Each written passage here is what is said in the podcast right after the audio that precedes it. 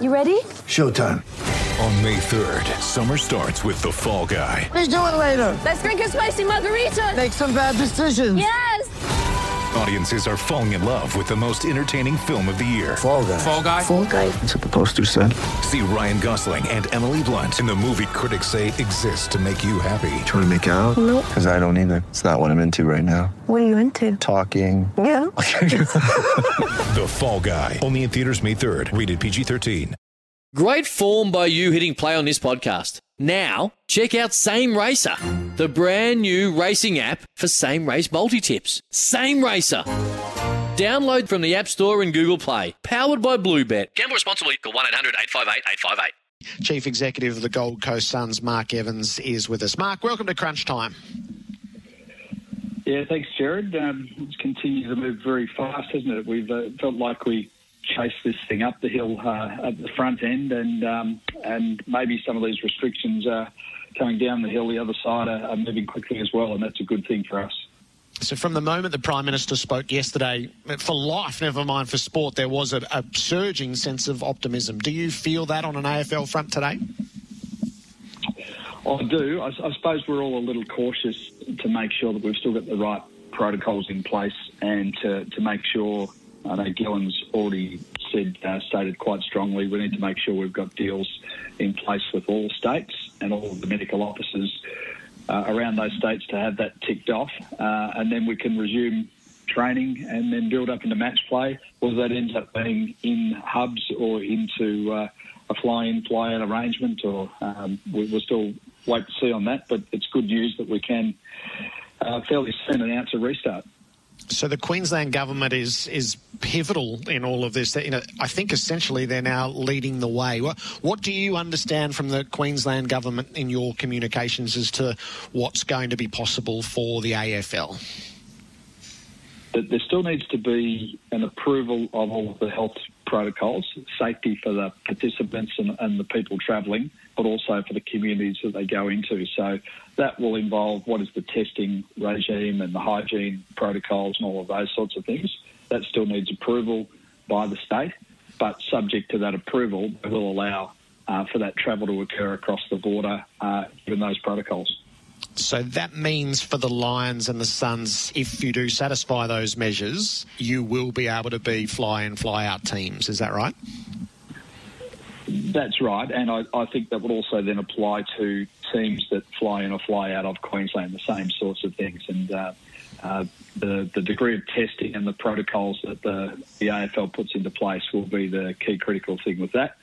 I know that there was some terrific feedback for the AFL's protocols around the hub system um, by a number of states.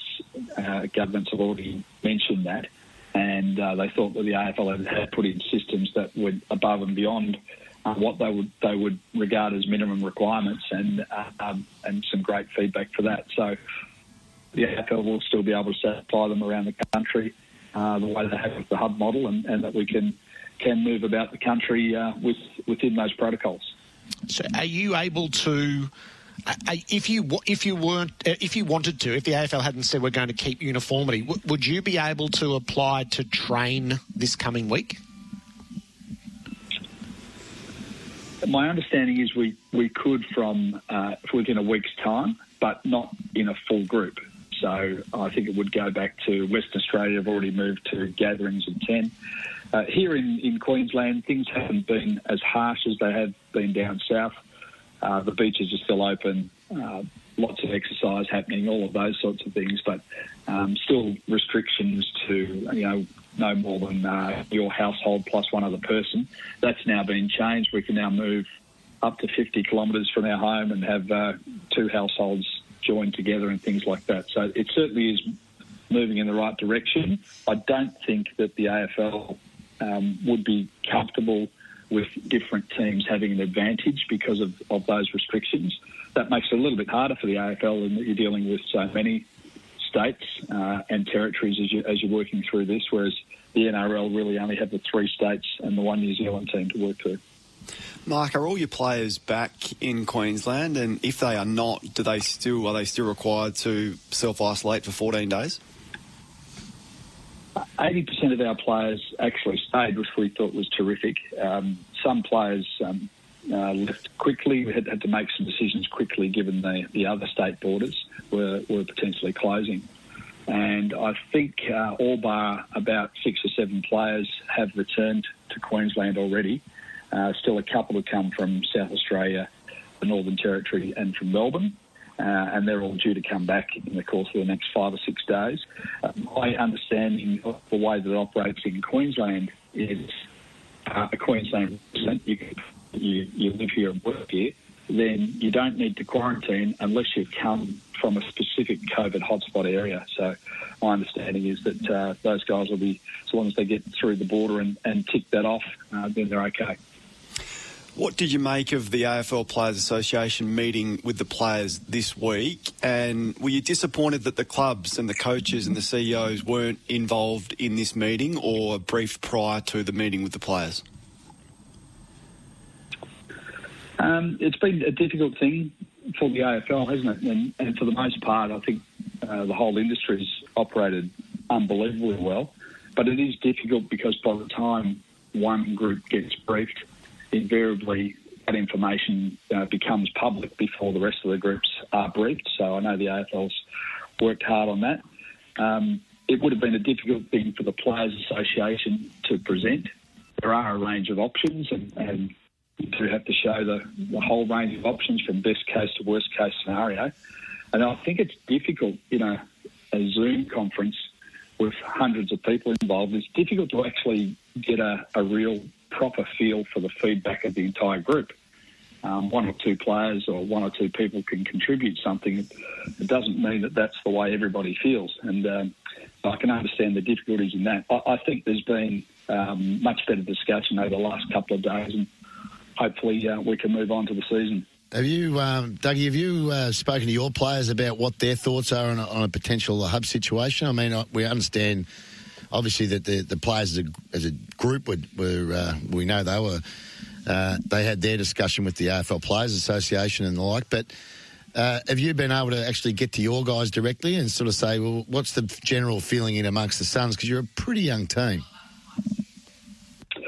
Uh, yeah, yeah, we did figures, and um, I would have thought the order was probably 90 to 95 percent of, of our players were okay. Now, most of them are young, don't have families, um, uh, you think some of those kids that come out of the talent pathway program, they're, they're quite used to flying around the country and mm. staying somewhere for, for carnivals and things like that. Now, the length of time would be the thing that would be critical for, for players to have young families or, or partners.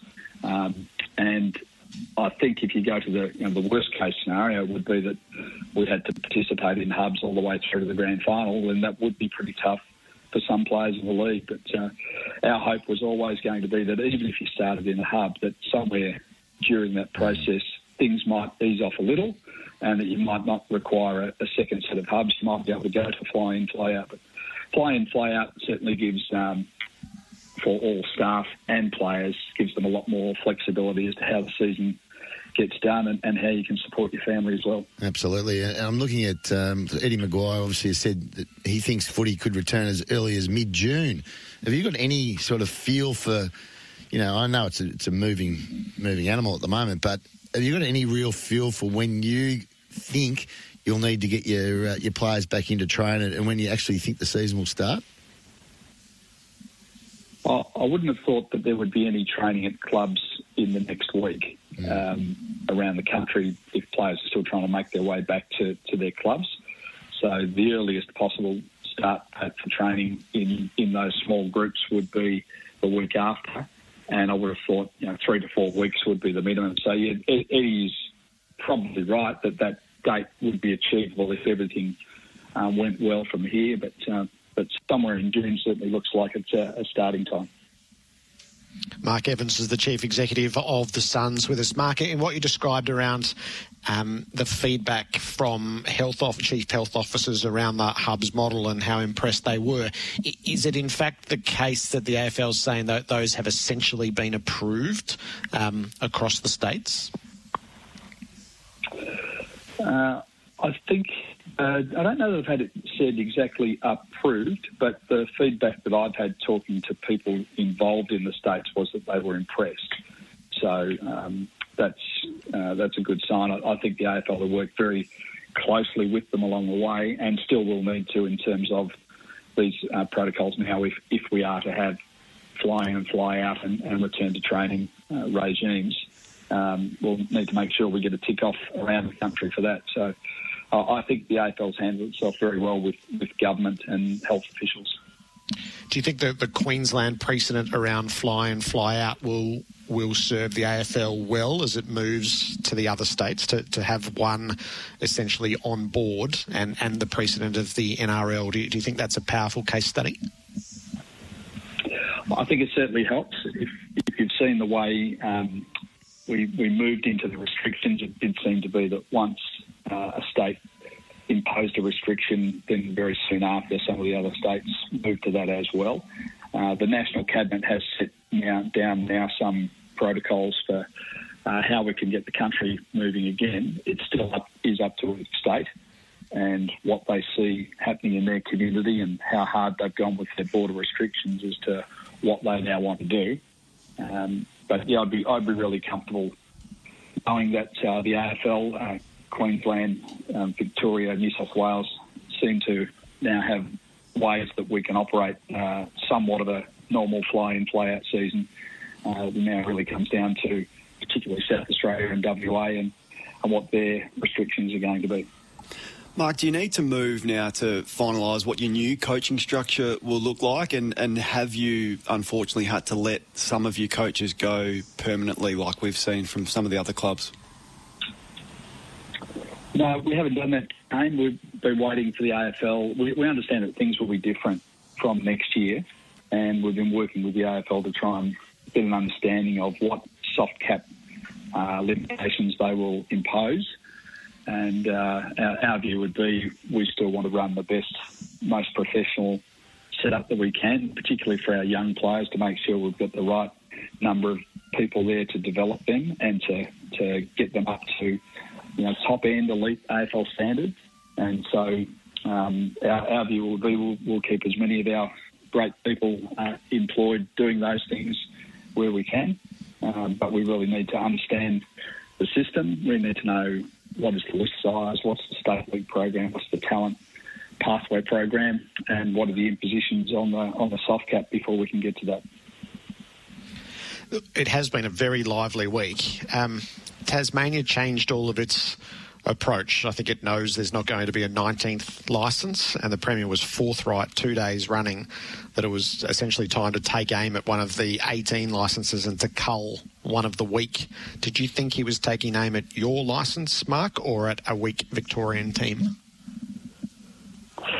Yeah, I don't know. All I know is that the AFL's uh, strategy for New South Wales and Queensland is working, and I think that has to become more important into the future if we are to genuinely uh, capture the nation's um, eyeballs towards TV and participation rates, then that uh, the 13 million people in New South Wales and Queensland are pretty important towards that. And, and, and I can see the real benefit that has occurred here in the last 10 or so years since the Suns have been around. Participation in Queensland's gone from 100,000 up to 280,000 people. Um, in that 10 year period in, in Tassie, I think it's gone from 40,000 to 44,000. So uh, Tassie certainly has some great opportunities to, to grow the game in their own state. But I wouldn't have thought that that would be the expense of a team in New South Wales or Queensland. No, I wouldn't think so either. It's interesting. The um, there's been a lot of talk around the asterisks on the season potentially of given it's been a it's going to be a different season. We know that. I thought your coach spoke brilliantly the other day about the fact that you know, it, it, would be a it would be one for the ages if you can if you can actually find a way to win this season. And I know you guys are coming from a long way back, obviously, but uh, you know, I think that's that's the maturity of your coach, who seems to be, in my view, um, Dougie, and I don't know him very well at all, uh, to be really growing into that role as the coach. Yeah, and funnily enough, this is his third year. In his first year, asked him to be the travelling Wilbury uh, with the Commonwealth Games and have the first 11 or 12 weeks on the road. Um, and then uh, this year we're, we're putting up with a pretty unique situation. But I think his approach is always to look for the, the positives that you can gain from this. When we had the Commonwealth Games, he talked about as a new coach being on the road with your playing group and your staff means that you get sort of two years of relationship building into the first six months.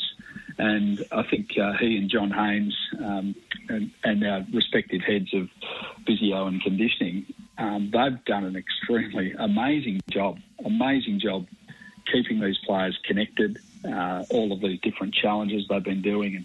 And uh, it's created a, a, great vibe. It's a um, we will, probably would have liked to have kept the season rolling after a poor performance in round one so that we could actually sort of get back to where we were in the pre-season. But uh, I've certainly got these guys buzzing now, and I think if we do get a date about the, start of training and start of season, then uh, it'll be just the right amount of time. Uh, I'll be worried if it had gone for another two months as to how you keep mm, uh, motivation of yeah. young people and making sure that they're uh, they, they, keep up to speed. But I think uh, they've done well so far, and if we do return, then uh, um, hopefully we can take a bit of fresh energy uh, into the next phase of the season. They've talked about the, the potential cutting of list sizes. Uh, one of the great challenges for a, a, team like the Gold Coast is player retention. And Craig Cameron's done a terrific job up there, re-signing a lot of that talent. That you know, the, the, the kids aren't walking out of, out of the door, which is a great thing.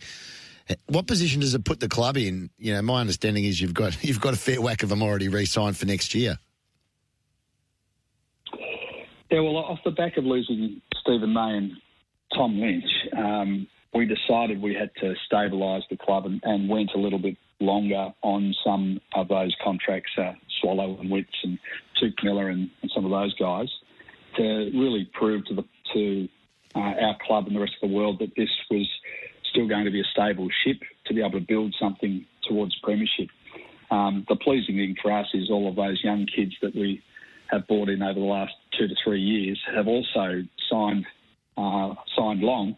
Uh, it's great for us to have that stability. It will give us um, a few restrictions if the list sizes go down. We might not have a lot of room to move within that, and uh, uh so that would be a, a massive challenge for us.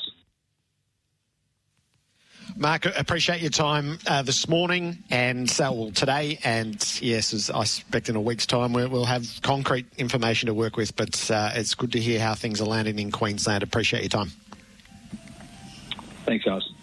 Sometimes needing new tyres can catch us by surprise. That's why Tyre Power gives you the power of zip pay and zip money. You can get what you need now, get back on the road safely, and pay for it later. Terms and conditions apply. So visit tyrepower.com.au or call 13 21 91.